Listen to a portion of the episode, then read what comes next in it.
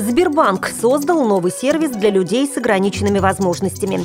Вопросы реабилитации и интеграции инвалидов в общество обсуждают в Ижевске. В Москве завершился фестиваль «Кино без барьеров». Далее об этом подробнее в студии Наталья Гамаюнова. Здравствуйте.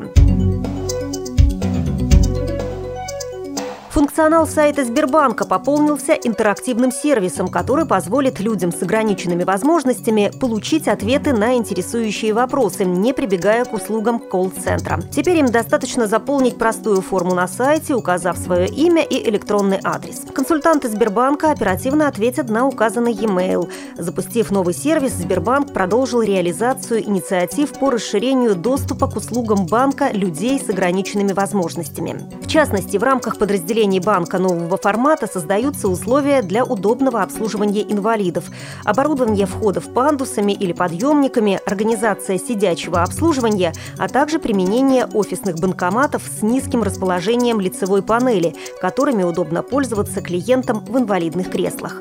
В течение года на страницах сайта Сбербанка уже был реализован целый ряд изменений, направленных на повышение информативности и удобства пользователей. В их числе еженедельно обновляющиеся опросы, прямые трансляции наиболее значимых событий Сбербанка на русском и английском языках, корпоративный блог банка «Сберблог» и мультимедийный пресс-центр.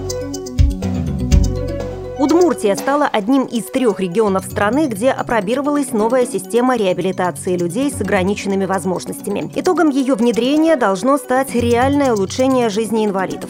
Результаты обсудили на Приволжской научно-практической конференции по совершенствованию системы реабилитации инвалидов.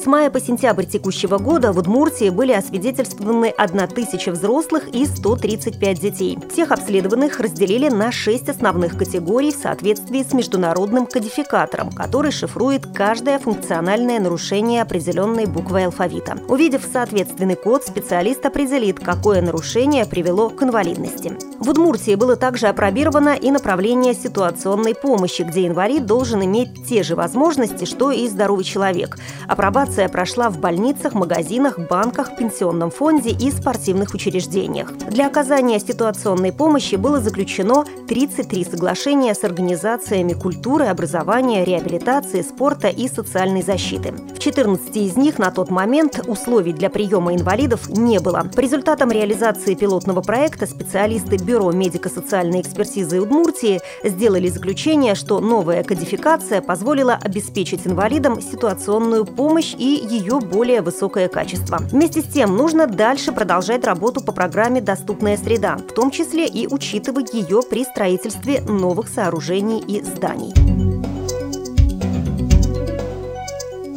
В Москве завершился шестой международный кинофестиваль о жизни людей с инвалидностью «Кино без барьеров».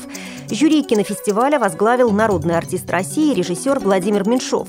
В программу кинофестиваля вошли художественные и документальные фильмы из США, Канады, Израиля, Франции, Великобритании, Южной Кореи, Нидерландов, Италии, Испании, Германии, России, Бразилии, Австралии, Новой Зеландии, Ирана, Швеции, Норвегии, Украины и других стран, в том числе и фильмы, удостоенные престижных мировых наград и премий. Среди фаворитов фестиваля французский фильм «Один плюс один» или «Неприкасаемые» и российская лента «Антон тут рядом» режиссера Любови Аркус, премьера которого состоялась на 69-м Венецианском фестивале. За предыдущие годы на фестивале «Кино без барьеров» было показано более 500 фильмов из 45 стран мира. Только в Москве на фестивальных показах побывало около 10 тысяч зрителей. В России более 15 миллионов людей с инвалидностью. Однако общество не знает о проблемах, возможностях и их правах. Вы слушали информационный выпуск.